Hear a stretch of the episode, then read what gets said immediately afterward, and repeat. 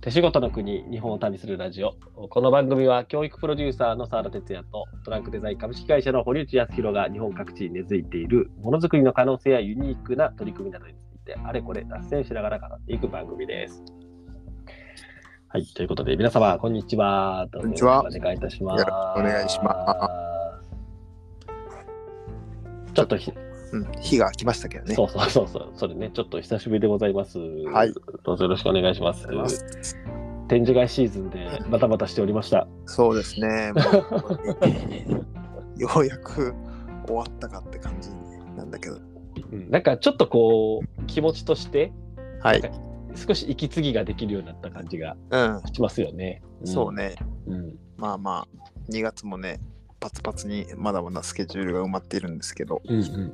まあちょっと一区切りはできたかな。うん。うん。ね、ちょっとうちもなんかいくつか堀内さんには、うん。まあまあ、僕らがお願いしてるものまでは少しちょっと関わらせてもらってうんうんうんあったりする中で、うんいやーこの2月中旬がピークやろうなーと思って、うん。いや、そうですね。ねまあねうあの今週うー末は備前に行って来週は信楽に行くんであ信楽じゃない瀬戸に行くんセでットですね。はい。うんうんうんこれを乗り越えればっていう感じがあるんですけど、 旅はまだまだ続きますね。続くよね続きますね。えはい。ーうんえー、とこの収録をしてるのが2月20日でおそらく来週は2月21日なんですけど、うん。その1週間前が、えーギフトショー、うん東京インターナショナルギフトショーと、えーモンタージュモンタージュ。ですね、グリーンアウトドア関連の展示会っていう感じですね。はい。とあとは大日本市が行ってましたね。とスーパーマーケットトレードショーね。ああ、そうそうそう、スーパーマーケットトレードショーがああーと、幕張で。はい。エキストラプレビュー。ああ、そっか、エクストラプレビューもそうっすね。その他、もろもろって感じだうんね。うんううんんいやーえっと、堀内さんは、えー今回は、えーギフトショーではいくつか支援先のそうですね。うんクライアントのブースががあって、あって、まあ、えっ、と、うちの会社はうんうんモンタージュに出店うんうんうんをしていて、うんうんうんあと、まあ、神戸町さんですね。日は々い、モンタージュに出店をしていて、うんうんえーあとはスーパーマーケットトレードショーもまた別のクライアントが、まあ、出ていたので、僕はもう自社の搬入は行かず、うんはいちょっとクライアントブースの設営なりチェックなりを、はい、にもう走り回ってました、設営日は。ねえはい。ビッグサイトギフトショーはビッグサイトなんですけど、はあい、のススーパーマーケットトレードショーは会費幕張ですよねそうですね、幕張メッセでこれやっがていいたの意で、外と遠いんだな、遠いですビね。ッグサイトからはい。幕張メッセに来るのが一度に東京に来てるとはいえそうなんですよう。んなんか、東京だからって言って、真昼よね、あれは。いやそうねここっちに来てるから思ってうん。ま意外まとね、ま千葉だけどね、もうね。うん、いや、そうなんです よね。あのビッグサイトもね、千葉寄りっちゃ千葉やねんけどさ、そうみたいな。うん遠いよいな。やーぼいや僕がちょっとその辺りに住ん住んでるというか中間地点ぐらいに住んでたうんうんうんうん住んでるので、うんいや意外と遠いんやなってで今回さそういえば、そういえばそういえそういえばっていうことでちょっと僕も聞こうと思ってうんうん。あそういえば聞いてなかったなと思うのが前回の展示会シーズンは、うん。確か大日本一もモンタージュもは出てい。たじゃないですか、はいはい。この2つ出てみたんですよね確かね出てみました。ですよね。どうしではいね、どうしようかと。うん。で、今回、モンタージュリピートしたじゃないですか。はい。で、まあ別に大日本一がダメだとか、そういう話では全然ないと思っていて、うんうんうんあの、モンタージュにうんこう連続して出たっていうのは、うん何かこう理由があるんですよ。えっとね、うん今まで出てた展示会、まあ、出てて見本市にずっと出てるじゃないですか。うんうん、出てますね。うん。なんかある程度こうん、う、なんだろう、バイヤーさんと顔なじみになってきたっていうのがあって、ああ、なるほど、なるほど。えーっと、まあ、新規でお取り扱いをしていただけるお店の確率みたいなのがどんどんこう下がってきてるんですよね。はいはいはいはいはい。まあ、もう見ましたねみたいな。うんうんうんうんまあ、新。作があればみたいな感じなんですけど、はいはい。まあ、大体ちょっともうバタバタしてるのでなかなうかん新作が出せていなくてですね、うんうんうんうんうん。で、まあ、大日本一も出店したんですけど、うんうんうん。まあ、まあ、新たなあのバイヤーさんとのあの、うん出会いもあったんですが、うんうんうんうまあ、ん、結構ね、あのてててに来てるバイヤーさんとかかぶってる。ああやっぱえりえななんかこうんうテテイストがなんとなそうくですね。似てる感じがしますもんね。ううんんうんで、前回モンタージュも初めて出たんですけど、うんうんうんうん。で全然出会ってなかったなっていう、おーはい、人たちが、あのーたくさんいたので、はいはいはい。まあ、全然違う視点でのお話ができたりとかうんうんうんうんうん。っていうので、まあ、全部あのデータを集計してるんですけど、はい。まあ、その中で、まあ、初出店っていうのもあって、うんうん。まあ、結構モンタージュ良かったねと。うんうんうんとういん。うことでもう一回出てみるかとおおなるほどね。いう感じでのあの2回目のトライっていう感じですかね。そういう感じなんですな、なるほど。まあ、ベースというか、ホームというか、手うん手が、まあ、アリーノ。そうですね、んそこはなんかまあ変わらず、まあ、出続けようかなと思ってはいるんですけど。うんうんうんうんうんなるほど。うんいや、面白いね。なんかね、そういうふうに、こう、ベースができて、そこから、いや、なんでなんやろうなって思っていたんですけど、うんその、新しい、やっぱでもその展示会ごとにうん、来てるバイヤーさん、本当違いますよね。同じ時期に開催していたとしても。そうですね。で、モンタージュ行きました、うん、うん、あのね、今回行けなかったんです。 前回もあなんでだの見た通り、はい、あんまりあの工芸工芸してないんですよ。そうですね。そういう展示会じゃないイメージがありますね。なんかいい意味でね、浮くんです。ああ、なるほど。もうあはのい棚からしてね。 なんかね、いい意味で浮いてるんです、我々。はいはいはいはいはいはい。っていうので、ちょっとまあ珍しがってもらえてるのかなっていうのもなあるほかど。もしれないですね。なるほどね。うん。なるほど。まあ、あと商品のバリエーションも、まあ、僕らも多いので、うんうんうんうん。なんかまあ、あの量産して出せるものと、うん全然小ロットのものと、はい。まあ、いろいろあるので、うんうん。まあ、モンタージュに来るバイヤーさんは結構、あの、こう量産を求めた感じなのかなっていう雰囲気ではありますね。うんうんうんうんうんうん。なるほどね。なので、まあ、お香の商品とか、はい。まあ、量作れるものに関しては、あの全然ハマるかなって感じです。なるほど。うん、なるほど。やっぱそのあたりの展示会によってバイヤーも違うし求めてるものも違うし売れるものも違うので、うんまあ、そういう意味で言うとトランクデザインの場合、まあ、兵庫クラフトとして、うんこうさっきも言ったけど SKU が多いというか取り扱ってるラインナップが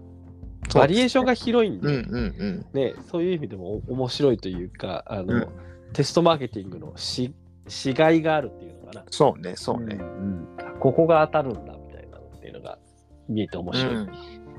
とこまあ、ろとはいでえす、ね。まあ、あの小さなあうんのうん一人でお店やってますみたいな人もあの全然来られるので、うんうんうんうんううんん。まあそうね、幅広いちょっとお店の方々とはい。うん出会える機会になったかなっていう感じですね。なるほどね。まあ本当、ちょっとこれ聞いてる方々の中で展示会というところに行ったことがある方がどれぐらいいらっしゃるかはわからないんですけど、まあ、まあ、まず、あの、出る出ないは別として、うんあの、一度見に行かれるといいかなとは思ってそうですねどの展示会もね。うんだからここに出るんだなとか、うんあの、ギフトショーとかに来ていただくと、まあうん特にライフデザインっていう、あうの、 なんていうのあれは、こう、エリアっていうのかな、うんうんあのギフトショーの中でのコーナーみたいなのがありますけど、まあ、毎年たくさんなブランドが出ていそうですねるので、うんあこの中で違いを作るのかっていうことも、うんまあ、割とパッと見て分かりますし、うんううんんでその中でやっぱりこう生半可なものを作ってもなかなか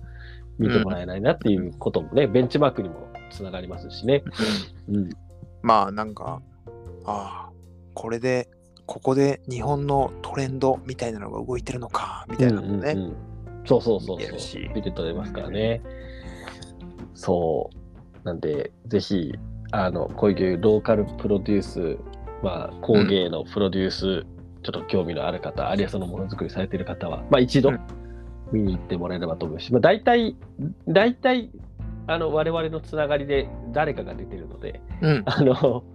そういう人を紹介することもできると思うので、うんあの声をかけてくださいそうですねという感じです。はいはい、 2月9月とかかなそうね、毎年そうですね、ギフトショップ2月と、ねうん、秋口みたいですね。いやー、で、まあ、今回、うちもギフトショーに一つだけあうのんブースを、うんまあ、あの毎年名古屋で出させていただいていて、うんうんまあ、あんまりきあのギフトショー出たりはししないというか出るような授業は僕らはあんまりやらないんですけど、うんうんあの今年は、まあ、こここ数年ずっとそうな気がするけど、まあ、人が多かったですね。今回めちゃくちゃ多かったね多かったね。うん、うんなんかすごかったなそう結構なんか通出店者数も増えたんかどうかかってちょっとなんか通路が狭かったりして、うんうんでそこにこうギューってこう人がいるからうんうん若干ちょっと歩きにくいかなぐらいで、うんうん、人が来ていてあの賑わってんなっていううん感じでしたけどでもう一つなんかこう結構目目を引いたというか、うん印象に残ったのはうんあの、まあ、いろんな自治体さんのブース、うんまあなんだけど、割とこう洗練されたブースがはたくいさんはい出ていた、そうですねうんうん、なあっていうふうに思っていて、うんなんかもうね、なんかこう、すごく増えたなっていう増えましたね印象ですね。うんまあ、ちょっと実数がね、どれうん本当にどれぐらい増えてるのかっていうことはカウントしてないんで、わからないんですけど、うんあのつくなんかこうみあ、あそこもここもそこも、ここも瀬戸だし、ここはうんどこそこだし、ここはどこそこだしって言って、か各地域のあの、ブースがもうなんか並んでいて、うんあこんなに日本のいろんな産地はものを作ってるんやなみたいなのが、そうなんねかこう、一目に見れて、結構圧巻うんだなっていうふうには思って。うん、えっとね、えーっと、あれは、始まって2日目かな。うん、 2日目、半日ぐらいね、僕、ギフトショーの会場にいたんですよ。はいはいはいはい。で、ずーっと回ってたんですけど、うんうまあ、バイヤーの気持ちがわかるというかね、ん。うんこれは、一つのブースを見る時間を短くしていかないと、うわそうですね。回りきれないので、うん結構早歩きでこう、パッパッパッと見ていかないといけない。うんうんうんうんうんうん。これってやっぱじっくり商談ってむずいなっていうのをすごく感じました。そうですねう。ん、で大体僕らが出てるその「ててて見本市」とか、えーっとまあ、モンタージュ、うんうんまあ、100社、まあ、50社から100社ぐらいなんですよ。うんうんうんうんうんうんなのでわりかしゆっくりねあのお話をできる時間がそうね。あるんですけど、うんんなんかそういうのって大事やなって、うん、感じながらギフトショーであの自分が回る立場でこうゆっくり話を聞きに行きにくいなと思ってね。そうなんだよね。そう、わかる。あの、数めっちゃ多いし、あれ何社出てるんだろう、全部で何社なんやろな。調べりゃ出てくるんでしょうけどね。何千社だよね。うんうんうん。そう、1000とかじゃないですね。えもっとじゃないいや、だから 1000, 1000とかではもう、あの、収まってない収まらないですね。あーえー、2172。あー、2000あそうか去年のね、去年の2022年が2172だから、今年もうちょっと増えてるかもしれんね。でもそれさ、なんか8コマの中に、なんだろう、15社とか入ってても、あるある。あるそれも1カウントだよね。うん。なんか社数で言ったらもっとある。そうそうそう、ブース契約数だからね。あのこれ何を言ってるかっていうと、まあ、うちの名古屋市のブースも、えっ、と、えー、2コマの中に4社出てたりするんですけど、っていうような意味合いですね。そあの、多分2、3000の出店ブースがあって、う。うん。そこに複数のものがあるから、5000とか6000社ぐらいそういうことだよ出ね。てんじゃねえかっていうことっすよね。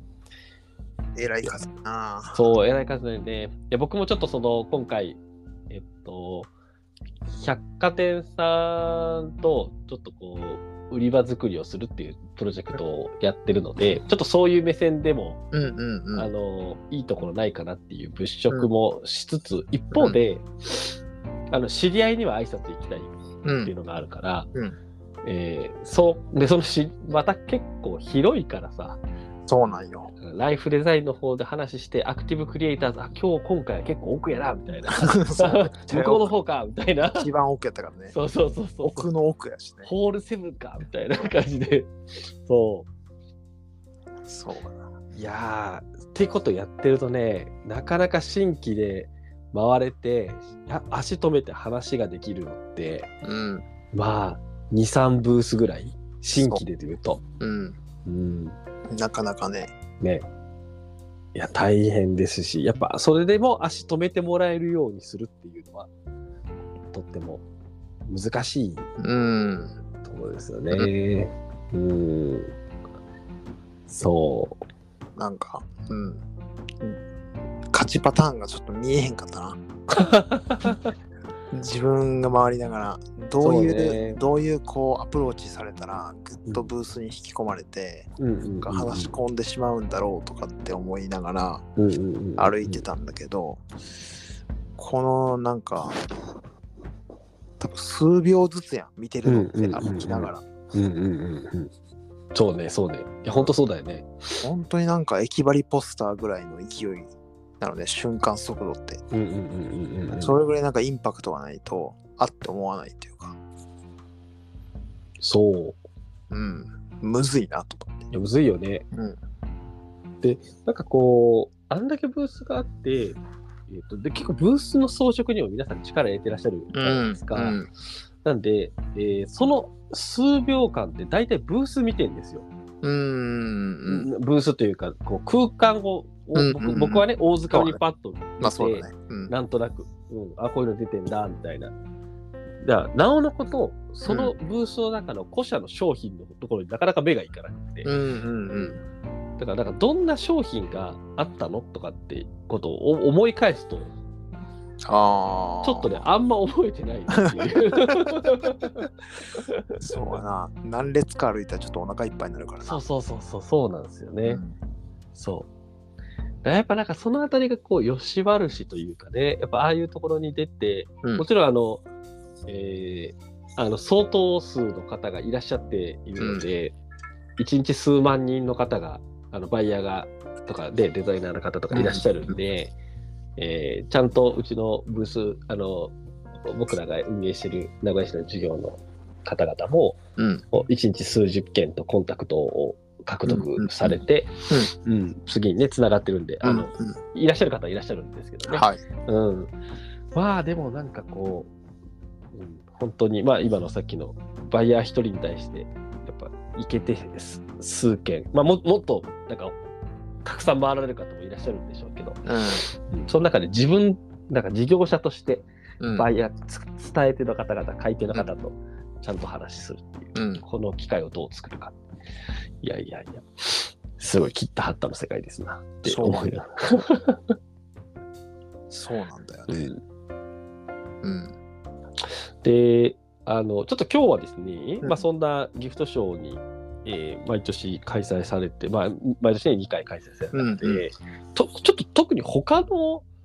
モンタージュとか「ててて」とか、うん大日本一」とかにはあんまりないのがさっきの地域ごとのブースみたいなものがあるはいっていうことだと思うんですよ。はいうん他のそのモンタージュとか大日本一はもうちょっとこう一コマ一コマが小さいし、うん。そこはもうなんか一社ずつ出てくるっていう感じだと思うんですけど、はいギフトショーはあのうちもそうですけど何コマかを行政として抑えて、うん。でそこにこうブースを作ってあの4社とか5社とか多いところだと10社とかもう16社とか出てくるわけで,、うんでそういう形になると、うん。えっとそのまあ、統一した地域としてのブランディングみたいなこともやっていくことになるのではいはい。結構チームを地域を冠にしたブランドを作って、うんまあ、プロジェクトとしてブランディングしてくるじゃないですか。はいはい。そうですね。うん、で、ただなんか僕もちょっとやっていて、こう、どうなのかなって最近思うところとしては、もちろんん、なんかね、地域で面的に、うん、えー一社ではなかなかチャレンジできないところが、チー地域でチームになって、うんこう出ていくっていうことは、うんあこれは全然なんか否定されるものではないし、うん、そうね。うん、あのまあいいリスクの取り方だと思うんですよ。うん、一方でなんかその、えーどれぐらいその地域の冠を背負って、うん、えーブランディングしていくっていうことにうん、どれぐらいそもそも意味があるのかはい。あるいはこれ使い手の人たちから見た時に、うんこう地域というものをうん、求めてるのか、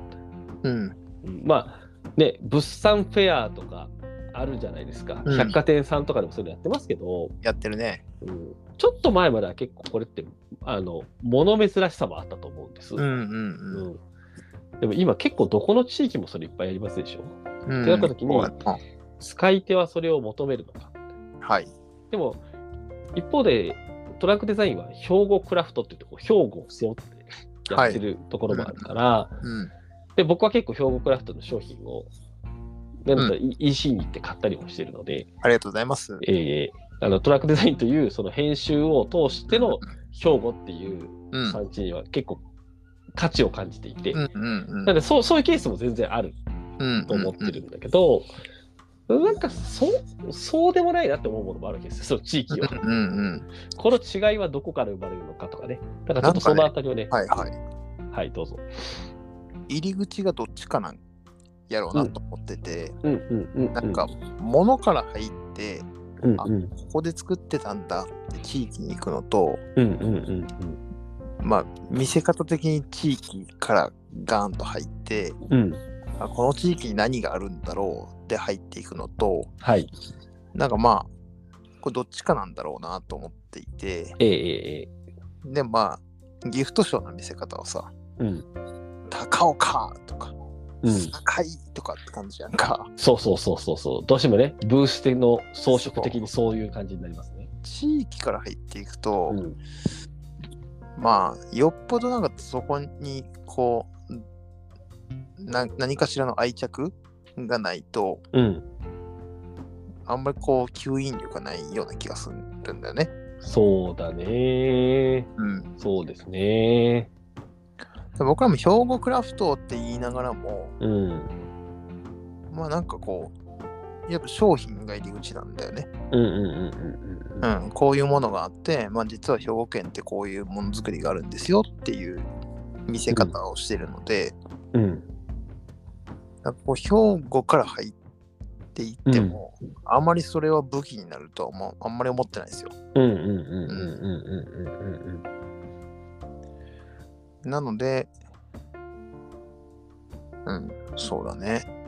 商品からあの行く方がなんかいいいいんじゃないかなと思ってるんですよ。そうね。多分あの地域に対するイメージっていうのが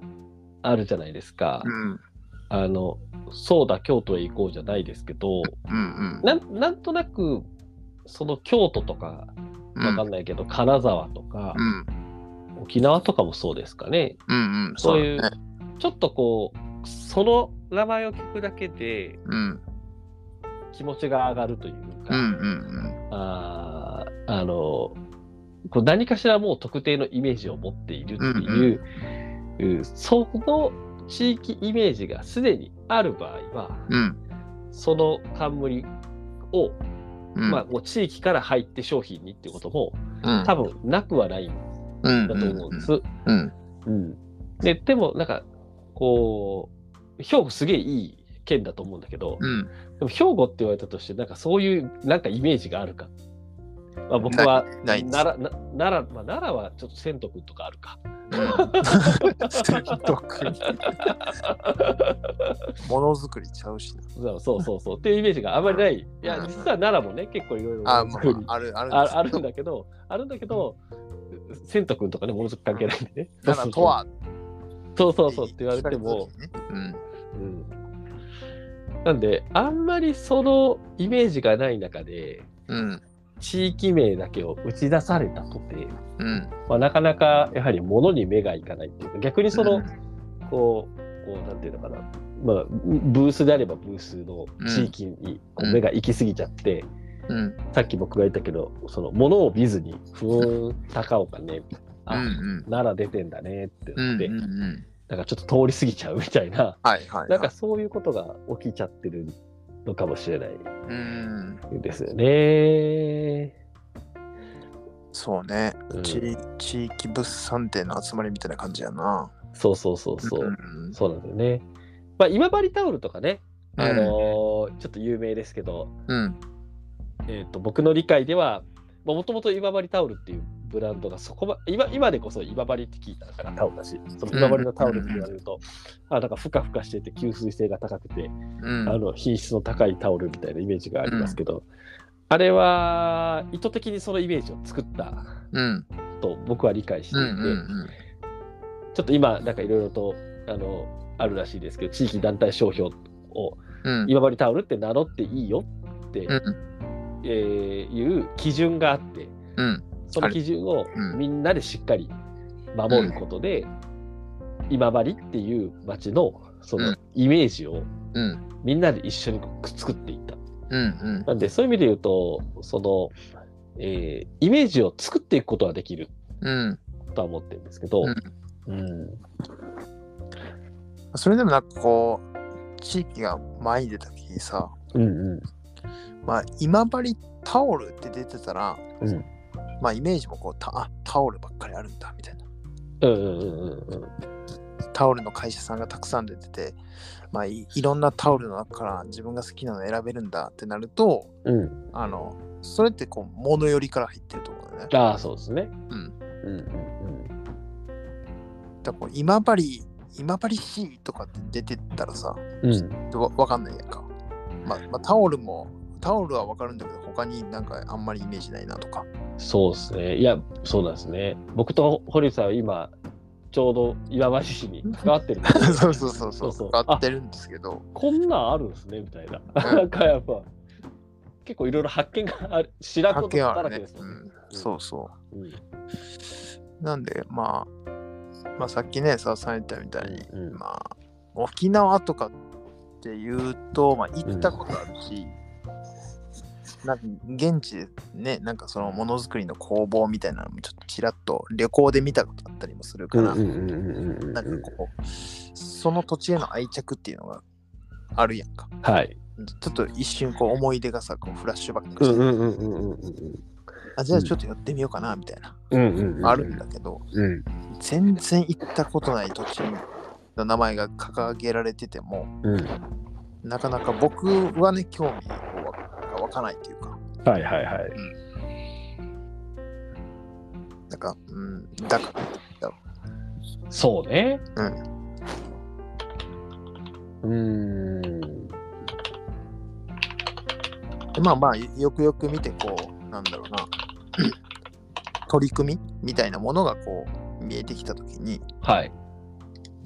えーまあ例えば東京都の中でもあのものづくりをやってる足立区とかうんうんうんあるじゃないですか、うんうん。あ足立区はこういう取り組みやってんだなとかうんうんうんうん。みたいなところが見えるとあなんかこういう取り組みって素敵だなみたいうんうんうんうん。な、まあ、商品もそうだけどなんかその取り組み自体のうんうんうんうんがなんかすごいいいなと思えたりとかうんうん。はあるんだけどね、うん。え、すうん、なるほどね。え今のやつは、その、こういう取り組みっていうのは、足立区としての、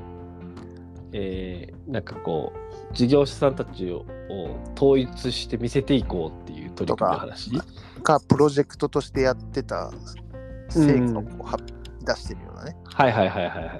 あと、まあ、これは足立区じゃなかったんだけど、う。どうんだったかな、まあ、東京都のどっかの区なんだけど、うんうんうん。えっと、アップサイクルばっかりを見せていては歯い切はいれはい。から生まれたこれとかうんうんが、うん。えっと数十社皆さうんんそういう、えっとまあ、金属加工だったら金属加工の歯切れから生まれたうんうんうんものとうんか、あー木材の破片から生まれたものとか、はいはいはい。あープラスチックの破片から生まれたものとかうんうんうんう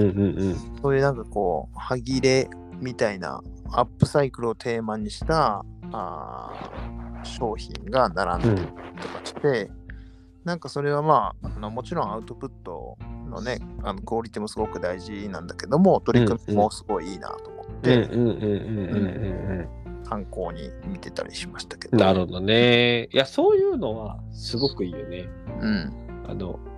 やっぱり、えー何かしらの、うんあ、この地域ってこういう地域なんだって、イメージができるのって、うんやっぱりそこにこう共通項があるといううんか、うんあのラーメン激戦区はなんでラーメン激戦区なのかっていうとそこにラーメン屋がいっぱいあるからじゃないですか。うんでやっぱりこうある程度集積させるというか、うんうん似たようなものでこうそこにこうまとまりがあるからこそイメージが湧くみたいなとこうんうんうんあるんだけど、そこが意外と地域を冠につけて見せていこうと思った時にうん結構曖昧だったり。そうなんですよね。漆器組合とか分かりやすいですよ。そのうんうん越前漆器組合って全部漆器だし、んなんかこう統一するじゃないですか。うんでもこれ僕らも課題なんだけども名古屋って言った時にいろんなものづくりの人たちがいろんなアプローチで出てきてしまうとそうだね。あの分かんないんですよね結局、うん名古屋とは。うんだからそこを今のさっきのアップサイクルでっていうに挑戦する会社がこれが1社2社じゃなくって、10社20社あるっていう切り口は、だからとってもセンスがありますよねそれうね。んそうそうそうそうう。んなんかそれは行政も含めてうんあの意町識のがあもるんのだよなづくりメーカーと一緒にこうやってきたんだなうんうっんうんうんていうそのね大変苦労もあったでしょうみたいなことも含ねえめ、ねえ。うんえーその背景が見えるので、まあ、次話を聞いちゃうっていうのはあるよね。で、いや、うんすあのーそこってすごくリスクテイクでもあるし、いうん意思の表れでもあるじゃないですか。うんもうなんかここで切ろううんうんこ、このこの角度で切って、みんなでそうこねっち向こうみたいなのって、うんうん意思が感じられて、 うんいい。いいっすよね。そうそうなんかこう、すがすがしいっていうか。うんうんうんそこはやっぱね、どこで編集するかなんだよな。うんうんうんうん。まあ地域区まあそうだな地域名で出ててまあ最終的にはお店に商品が並んで、うん。まあ、使い手の方々、うんうんまあ、お客様に届いていくわけなんだけども、うん。うんうんうんうん。じゃあ地域でバーンって出てるものに対して、売り場で地域でバーンってやるかっていうとやらないよね。そうだね。うん。そうだね。また、あの、買う人も、うん。例えば、大丸神戸店でうん。トラックデザインとしてポップアップするとするじゃないですうん。か。うん。ああ、兵庫のものづくりなんだって言って買うかっていうと、多分そうじゃない。うん。まあ、まず入り口はそこじゃないって感じですよね。そうだね。うん。あ、うんおこごなんですねとか、あ、うんこのシャツ、うん。染め方がちょっととてもユニークでとか、うん。うん。ものから入ってきて、うん。でまず物ありきでその物がいいうん。から手に取る、うん。で会話の中でいうん。やこれうちはその兵庫のものづくりをそう編ですね集していて、うん着目していてってうん。なって、そこでちょっとお客さんはど何を受け取るんでしょうねあそうなのうね、ん。まあでも、うんまあ地元の神戸でポップアップやってると逆にねうんうん淡路島が、えー国内の生産シェアの70%を、うんうんうんまあ、おお香お線香を淡路島で作られていてってういんう話をすると、まあなんかこう逆に地元のものを地元の人に伝えた時にははいあの地元プライドが働くので、うんうんうんうんうんうんまあ、だったら地元のものを使いたいよねっていう力が働くんですよ。はいはいはいうん、はいはいじゃあこれがうんじゃあ西武池袋でうんやったらどうなのかってなるとあの地元プライドのパワーが働かないのでうんまあ同じ接客しても反応は変わってくるよねうんうんうんうんうんうんうんうんうん確かにうんだからそういう産地だからこそこういうことができるんですよっていうさらにあの伝えないといけないことがうんうんうんうん。し、まあ、なぜ淡路島なのかみたいなこと、まあ、そもそも淡路島って兵庫県だったんだとか、まあ、いろいろうんうんうんまああるんだけ ど、うんうんうんうん。そこそこか。今いろんなことね、なんうんか淡路島ってどこですかみたいな、うんまあこういろいろあるんだけど、うん。まあ、どっちかというと、まあ、あの使い方を提案するとか、なんかそっちの方にエネルギーを使う方が、あの、うん伝わりやすいですよね。うんうんうんうんうんなんかこういう時に使ってくださいねとか、うんこういうのがある生活ってなんか良くないですかみたいなとか、うんうんうんうんうん。なそっち、そっちだね。そうだね。そうだね。はいそれなんかやる場所によって変わるかうんうんうんうんうん。な。うん、いや、面白い。まず、あの、前者の方、前者の方っていうのは、うん地元か、う地ん元じゃないかっていうう分ん、け方で、今話を分けたじゃないですうか。んうんでも確か、本当あの、地元において、あるいはその、なんか、まあ、旅先で、その地元のものにう触れんて、うんうんうんみたいなのもあると思うんですけど、うんなんか、そのと、その土地のものをうん買いたい。うん地元のものを日々の暮らしの中に取り入れたい。うんで、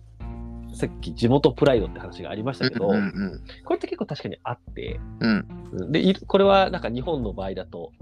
これ日本のいいとこだと思うんだけど各地にそれを感じられるものがうんうんあるから、そうだね。うんなんかそういったところでこうプライドだったり誇らしさ、うんあーまあ、一緒なんだけど あの、おそういうこう情緒的なあー、それを使うことによるい意味みたいなものに。うん訴えかけていくっていうことは、結構使い手の皆さんも求めてるところがあって、で地元からこう離れてしまうと、うんそこのまずはやっぱ物を買う買わないっていう観点で言うと、うんその地域性というよりはもう本当にその物の価値というか、うんまあ、き機能であったり、うまあ、あるいはその物のこう作り方とかねうん使ってる素材とかね、うんなんかよりこう物にフォーカスしたところから、あー価値をちゃんと伝えていくっていうことになると。でなんかローカルクラフトマーケットってそのオンラインでね僕らがやってた時は、んなんかそこからその地域にうんこう訪れたくなるみたいな,、うんなんかうんそういうことってあったはじゃい。ないですか。はいうん、なので物から入っていきつつうんでも何か最終的には、うんあのこう行商地域の外に行ってんだけど、うんなんかこう自分たちの地域にこううん眼差しを向けてもらうみたいなコミュニケーションうんも取りうるなっていうふうにう思ってんそうだね。うんうんだからローカルクラフトマーケット良かったのは、うんうんやっぱオンラインで、うんえーっと、その風景を見せれるじゃないですか。うんうんうんうんうんやっぱ展示会にその風景って持ってけないですよね。うんうんだからその違いは僕はやっぱ大きいと思ってて、うんうんうんうんうんうん。だからあれは、まあ、ローカルクラフトマーケットならではというか、うんうんまあ、オンラインの特徴を一番発揮できる。そうねうんで、もうほんと毎回思うけうど、んギフトショーでね、あんだけお金かけてブースを作っても、3日間終わったら、もうゴミじゃないですか。うんそうなんですよそうなんですよすんごい産業廃棄がね、もうえらいことなんで、そういう意味でも、なんか、うん、オンライン素晴らしいなって思いますけどね。うんうんうんの日常の眼差しとか営みみたいなものをうんうんまああのまあオンラインではあるけどリアルに見せれる、うんうんうんうん、あこういう工場でやってるんやとかあこういう機械なんだとか、うんうんうんうんうんこれにこんだけ作業時間かかるんだねみたいなことが見てもらえるのでやっぱり、まあ、行ってみたいなとかうん実際にお会いしたいなとかみたいなあの気持ちが生まれるっていうのはやっぱローカルクラフトマーケットの特徴 でしたね。うん、やっぱりあでそういった対話が生まれてたのは、そこに物がなかったからなんだろうなって僕は思っていてうん。うん。あのちょっとこれリスナーの皆さんはローカルクラフトマーケットってなんやねんってなってるかもしれないんですけど、あ、の2020年から2022年まで、えー開催をしていた今はちょっとお休み中ですけども、はい。えー伝オン説のイベント。ね伝説のイベン ト伝説になってきているイベント、はいあのオンラインまあ上僕らで、ねの、人生の分岐点のイベント。まあそうですねあのコロナの時に僕たちがどう振る舞ったかっていう、はい象徴でもありますけども、はい、オンライン上で、えーい全国各地の作り手の方々と直接コミュニケーションを取れる、まあ、そういったマーケットイベントをやっていたと。うん。うん、で、まあ、オンライン上オンラインなので、うん。あのー相手のおお話は聞けるあるいは相手は日頃なかなか日見せることのできない現場をうん見せたりとか工程を見せたりすることができるんだけど、うんやっぱりそこに物がないから、うん物があると,、うん。えっと結構物の話をしちゃう、はいはいはい。うんなんだけど物がないからこそ、うんあのなんでこれここでこういうの作ってるんですかとかうん。あ逆にその作り手も物の話というより工房の話をしたりとか地域の話をするんで、うんまあ、だから結構地域に眼差しが向いたりしたところってあるんだと思うんですよね。いや実際やっぱりローカルクラフトマーケット参加された方がそこで作り手と出会われて、で作り手のところに足をこう実際に運ぶ、うんうん旅先に選んであの実際に移動するっていうシーンがたくさん生まれていたのではい。うんあれはなかなかそのギフトショーや百貨店の催事では、うん。なかなかね生み出せないそうね。シーンだったなって思いますよね。あうんあと僕らが、あの、まあ、ててて見本市とかモンタージュ、まあ、大日本一とかもそうですけど、うんうんギフトショーとの圧倒的な違いは、うんうんうんゴミゼロです。うんううん。ゴミを出すブース作りをしないーんうんうんですね。うんうん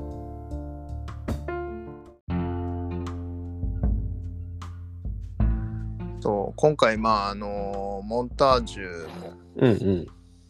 まあ、ちょっと包んでたね、梱包材とかが最後余っちゃったりして、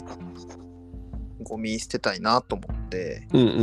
ん主催者の方に、ちょっとゴミ捨てれますかって言ったら、お持ち帰りくださいって言われました。うんなるほ どはい、わかりました。ほどねそうですよね。そうですよなねり。ます。はい。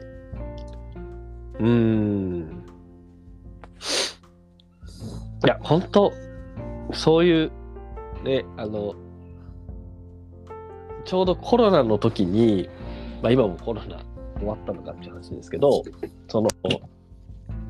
オンラインのこういうカンカンファレンス系のはい。アプリがたくさん出ていてうんうんうん。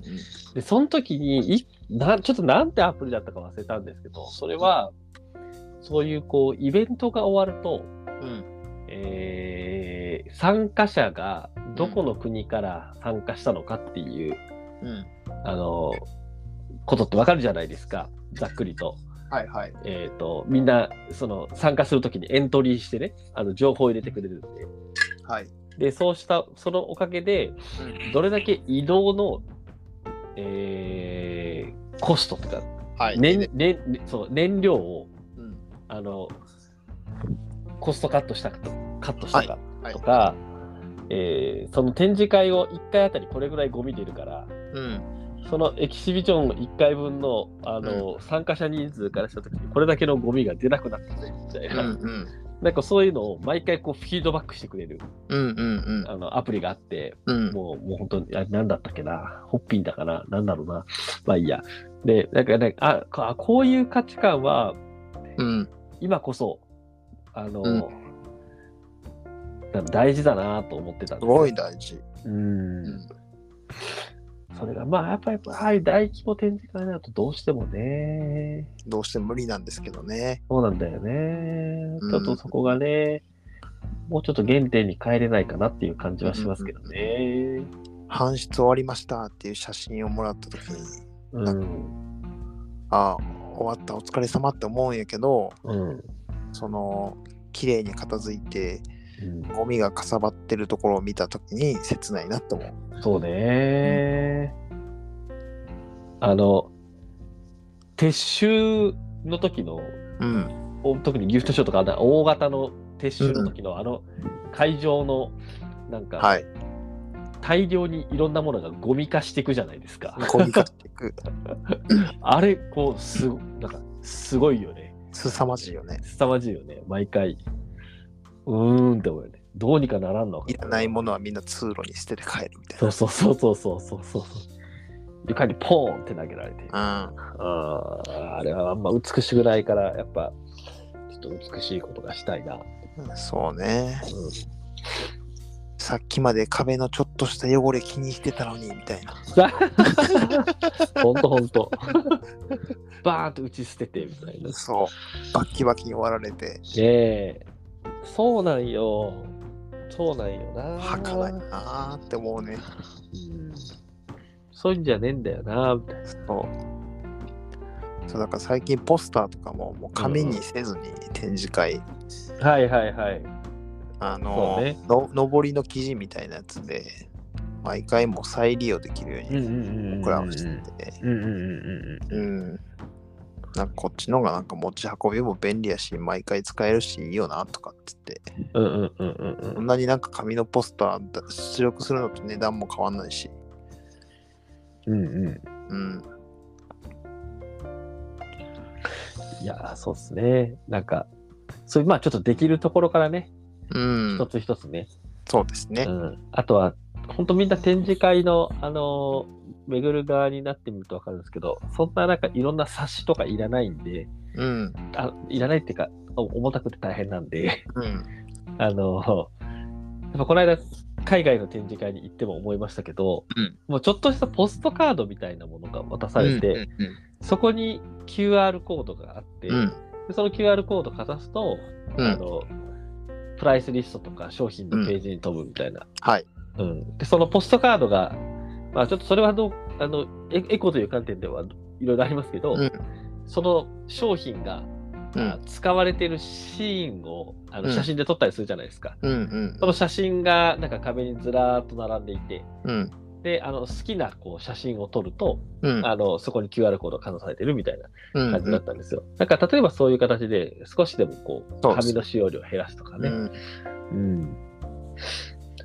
なんかそういう工夫をいろいろとやっていけるんじゃないかとうんいうこと、なんかいつの間にかあの展示会の展示の仕方の話になってるけど展示会のあり方の話あり方の話いやここはね違和感をねやっぱ持って持つしあのなんとかしていかなきゃいけないところなんで達成するねそうね。いやいやいやいや。あれこれ脱線しながらカットかけましたんで、脱線するめちゃねくめちゃくちゃ全然違うところまで来てしまった感じですよ。そう。いや、もともとね、今日のお題は、うんあの、使い手は地域を求めているのか。はいうん。そう。でもなんか、こう、さっきも言ってた、えー地元愛うんというのかな、ん地元プライドというのかな、うん、そういったものは求めているしうんあるいはなんかその土地のものを、うんあの味わううん楽しむっていうう、んうんそそこって美意識だと思うんですけど、うんそうだからそういったものは持ってるのでうんだから決してその、ね、地域が前に出るっていうこと自体は、うんあの求めてないかもしれないんだけども、うでもやっぱりその地域性うんであったり、うんその土地に根ざしているものというもことに関しては、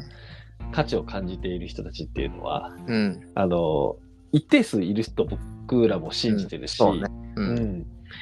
むしろなんかそこがちゃんとこうコネクトするというか、うんだ時にあのなんだろうものだけのでは生み出せない意味うんうがんうん生まれるじゃないですか。ううんんなんでそそこは求めてるんだと思うんですうよんうんあとなんかさうんうん外から見た時にうんうんうんうんなんかその土地の循環だったりとかうんうんまあ営みを感じた時にうんうんなんかその輪の中に入りたいっていうああなるほど。僕はあるなと思ってうんうんうんうんえーっと昨日はねあの、うん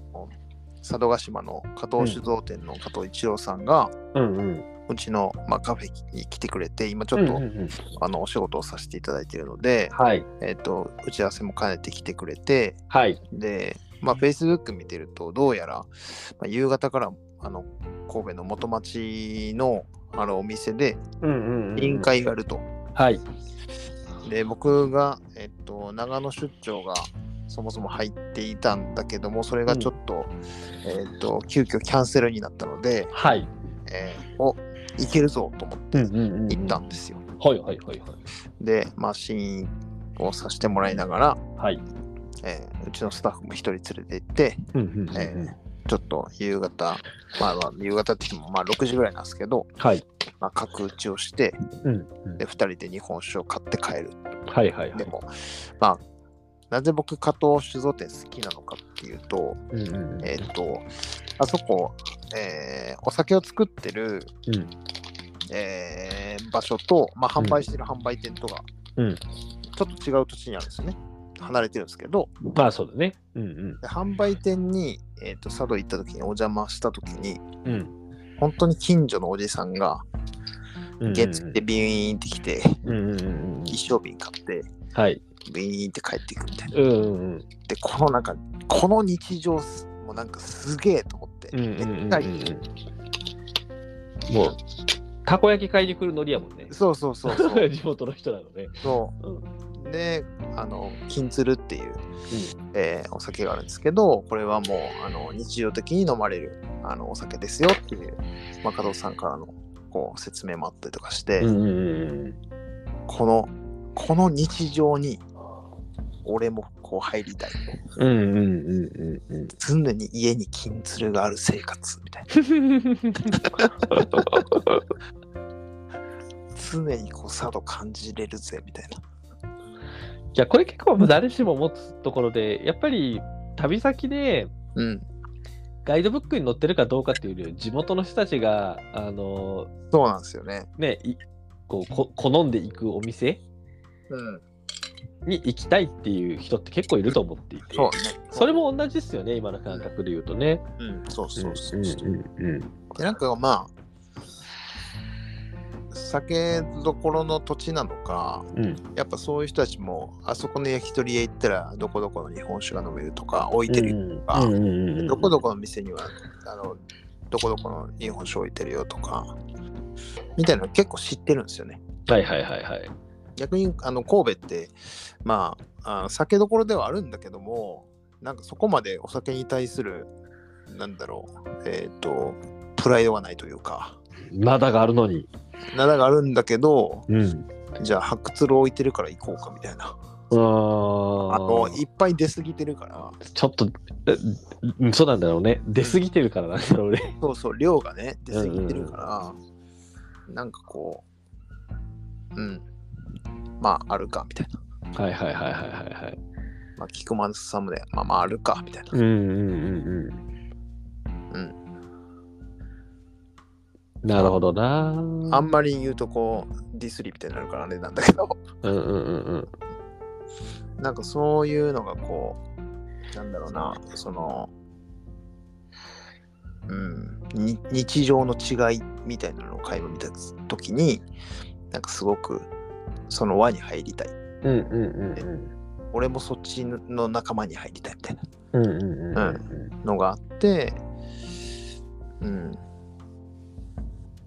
そういう意味ではこうね地域まあそ,、まあ、それも物から入ってるのかもしれないけど物から地域かもしれないけどうんうんうんうんうん。いや、物の持つ地域への眼差しの問題ってあるなって今ちょっと話聞いていて思って、うん別にあの、白鶴がどうのっていう話では全然なくって、うんやっぱああいう県美氏もそうだし、もう本当、えー、from なら to all Japan って感じじゃないですか。うんうんうんうんまあ、それはもうそういう姿勢のあのものづくりをしてる。うんで、その外角を、外貨をちゃんと獲得するっていうのはものづくりにおいてすっごい大事なうん地域への影響なんだけれども、あの、金鶴ってその加藤酒造さんはうん、本当に、あの、佐渡島の、うん本来的にはその島内の人たち向け、うんあの全量佐渡のそうですね。で米で作り、うん。で佐野の地元の人たちに、うんまあ、愛される地酒うん。もう地元の人に愛されてこそ地酒だよねっていう、うんうんまあ、それが、まあ、徐々に徐々に今島の外に向けてはい。あのこう広がっていってるんですけど、うん。やっぱなんかそういうこう地域に向けてあのしっかり地元に向けてものづくりをしているからこそうん。っていうのを、まあ、僕らも分かるしなんかかうん感じるじゃないですか、ねそういうのって。まあ、だからこそなんかそれをこう手に取るっていうことがその地域に、えー少しこう深く関わらせてもらうというか、うん。うんなんか潜らせていただくというのかな、なんかそのおお面白みというかうん。なんて言うんでしょうねこういうのね面白いなのかなんか温かいなのかそうなんでかす。そういう意味がね生まれるところってありますよね。うん、そうなんよ。だからそういう意味で言うとやっぱそのものづくりの中で、えーただ地域の名前をあのまあなんていうのかな語るというか、うん。えー背負う、うん。まあ、これその背負ってうちの地域はこういう地域なんだっていうのを外に発信していくっていう背負い方もあればうん。なんかこの自分たちのその地域地元の人たちのために、うん。えーこうものを作っていく、うんまあ、と特に工芸とかうんクラフトっていうものは割とそういう色合いも強いものが多いので、そうね。うん。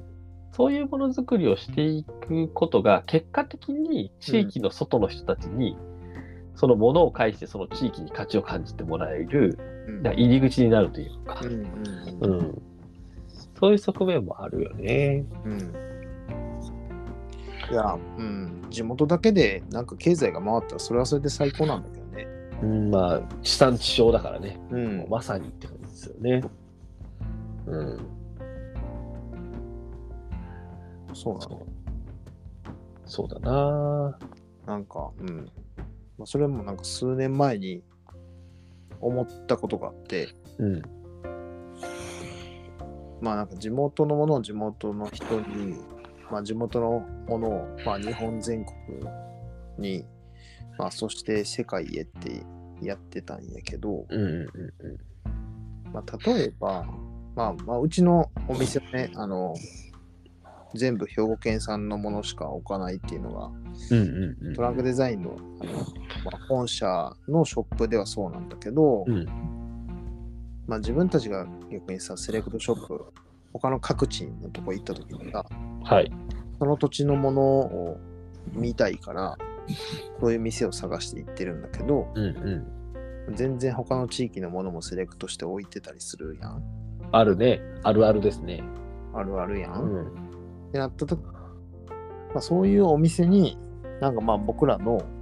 商品がまあ置かれているケースもあるやんうん。ってなったらなんかこう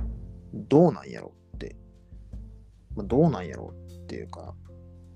なんやろ兵庫県内だけのショップに俺らは絞るべきなのかとかうん。なんか来ないと買えない商品作った方がいいんちゃうかとか、うんうんうんうんうん。うん、そうだよね。なんかそうなんかそんなことをねぐるぐる考えてた時があったわ、うんうんうんうん。自分たちも外にこう商品をどんどん出しながらも、うん。逆にそういうお店が増えていくことでなんかお店のキャラクターがどんどんなくなっていくんじゃないかと思ってうんうんうんうんうんうん。いや、なんか一周回ってものづくりは、の外貨獲得の仕方というか、別にが外貨獲得だけのためにやってるわけじゃないんだけど、うんまあ、とは言っても、あの産業ってことを考えると、うんあの外からちゃんとねあうの、んか価値を届けてうん経済の流れ作るのってすげえ大事だと思ってて、でも一周回ってやっぱりそこのさ、うん産地から王国へみたいな言い方もあるんですけどうんそこの土地に行くからこそ一番凝縮した価値を味わえるみたいなのって、あのあり方としてあると思ってるし、うん多分あのた例えばであの僕と堀内くんがお互いに一緒に行って、あこういうのだよねって思ったのは、秀地ビールとかそうですよね。そうですね。うん、うん。九州のクラフトビールで、うんまあ、宮崎県にはクラフトビールで、あの、アメリカに向けて作ってるものもあれば、逆に宮崎県内のもう飲食店にしか卸さない。そうですね。うんうん。でもこれ絶対飲食店しか卸さないし、小売りしてるところがあったら、もうその飲食店には今後卸さないみたいな、 だかうらん結構徹底して、で、なんでそれやってるかっていうと、宮崎にやっぱり来てもらって、初めて味わえる、うんあの、あ味を、うんあのーうん届けたいから、うん。あだからもう、県外には絶対卸さないんだっていうことをおっしゃってうん。いて、まあなんかそういうのって、まあクラフトビールはなんかちょっとそういう色合いが、あ相性がいいなと思ったりするんですけど、それさ、だってうさん、飲食店でしか飲めないってこと、サーバーのやつ出してるやんか。うんうんうんうん。だから秀治ビールでも買えなかったもんね。そうそうそうそうそうそうそうそうそ売ってるところに行ってるのに、うんそこでも買えないから、どあの飲食店行ってくださいみたいな。う。うんうん。そうそうそうそそれはなんかすっげえなと思って。う。徹底してたよね。でした。うん。うん、そう。あれは自分たちの進むべき道を考えさせられる一瞬やったな。うーん。うんうんうんうんうん。いや、そうだよね。そう地域に限定することで新しい意味を作るっていうことなんですけど。なんかこう、ね、まあさっきもオンラインの話あったけど、うん。なんか広げるっていうのと、うん。こう絞ってくっていう、うん。なんかバランスうんうんうん。ってあるよね。あるよな、うん。なんか広げれば広げるほど、そのなんか土地らしさみたいなものが薄まっていくし、いや、そうだね。うーん、うーんいやでも確かになんていうのかな、まあ、東京のセレクトショップでうん、メイドイン兵庫のものが扱われてるとかは全然あるじゃないですかうん、う、ん、でも例えばわかんないけど僕が、あのー暮らす奈良県の御所市にうん、仮にセレクトショップがあるとして、うん、えーそこに日々が置かれてたらうん、なんだろうな。いや別にわ日々自体はいいんだけど、日々別に他のとこで買えるし、うん、そうなんだね。うん、そうじゃねえんだよなっていう感じ。あの特にその地元の人がじゃなくって、外から来た人がそのセレクトショップにわざわざ行って、うん、メイドイン合成でメイドイン吉野じゃないものが扱われてたら、うん、ちょっとががっかりするよね。そうなんだよ。うんぼ僕もがっかりしそうだなって思うん、うん。う。うんうんだからそれはなんかお店の姿勢として、立ち位置として、どっちを呼びたいかなんだよね。うんうんうんうんうん。うん。もあると思うよ。そうだね。が地元の人たちがうん。うんあ使えるお店うんうんうん。それともあの外から来た人を招く場にするのかうん、ですね。うん、によってまあまああの変わってくるかなと思ううんん、です、うん、だからまああそこもそうやんあのどことは言わないんですけどあの滋賀県の琵琶湖の近くのお店も行ったやん2人うん、うん、で、うん、うん。行きましたね。全然なかったよねそういうのじゃなかったね。ねそういうのじゃなかったよね。滋賀のクラフト見たかったんだけどなとう思って、ん、そういうのじゃなかったね。まあ、あれは、うん、だからそういう感じじゃなかったんだろうね。うんまあ、地元の人たち向けだったのかな。うん、どうなんでしょう。そうなんよねうん。うん。って思う、なんか、うんわかる。うん、まあ塩屋のカフェはねあのん僕らがこう旅した土地のものを集めてたりもするんですけど、うん、うん、うん、うん。今はこの間ね一緒に行った、えー、常滑のね。うん。あのそうですね盆栽たちを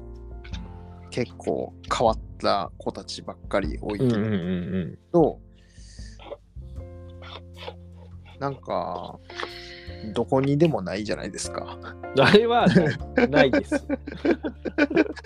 どこにでもないから、そういうのは置きたいですね。うんうんうんうんあと、まあ、基本、あの、売れ残ったら僕全部持って、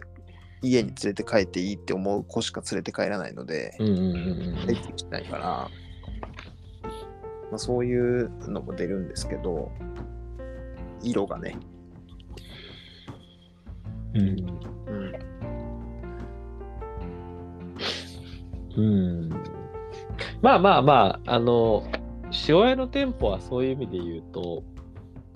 うんもうちょっとおそらくあそこのカフェに日常的に来られるような方々、結構地元が中心、まあうん地元ってちょっと、ね、広めの地元だと思うんですけど、うんうんそういう方々が新しい日本のいろんな産地のうんものづくりと出会う場所うんっていう感じだと思うので、うんまあそういう意味で言うとあそこが兵庫じゃなきゃいけないのかとかがっかりするのかっていうとそんなことはないんだろううんなうとんうん思っていて、うんでもやっぱなんかあれだよねそのそこに行ったからこそうん兵庫のものづくりを最もディープに味わえるうんなんかそういう場所は作っていきたいですよね僕もなんか吉野で作っていけるといいなと思ってたし。うんうんまあでもコロナの時にすごく場のあり方っていうのを考えたやん。うんうんうんうんうんね考えたね。うん、うんなんかそこはやっぱそれを忘れてはいけないなと思って、うんうんうんうんうんうん、自分たちはどういう場を作っていくのかそこにその場がある意味って何なのかみたいな。はいはい。じゃあやっぱりそこってまあ体験と体感だと思うんうんうんうん。ね。うん、う。リアルの場があるってことは。そう。うん、まあすごいね、陳腐な言い方になるけど、その場所だからこその意味があるのかっていう。そうそうそうそう。 うん。うん。そうやな。ちょっと、忙しすぎて、忘れてた気持ちを取り戻したよ。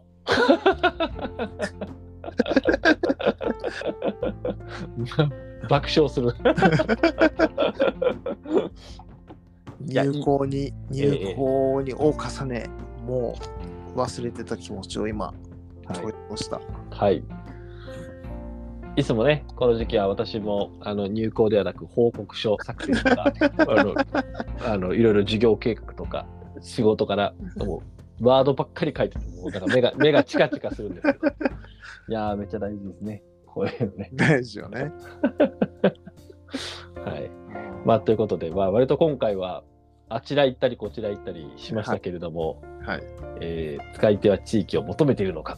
はいいや。これ結構なんか両いろんな角度から、あのあったなと思うのでなんかうんイエス、ノーで答えられる話じゃなかったなと思っそうてね、そうね。うん面白かったうん。あのと僕は思ってますけども、はい。えー皆さんいかがだったでしょうか、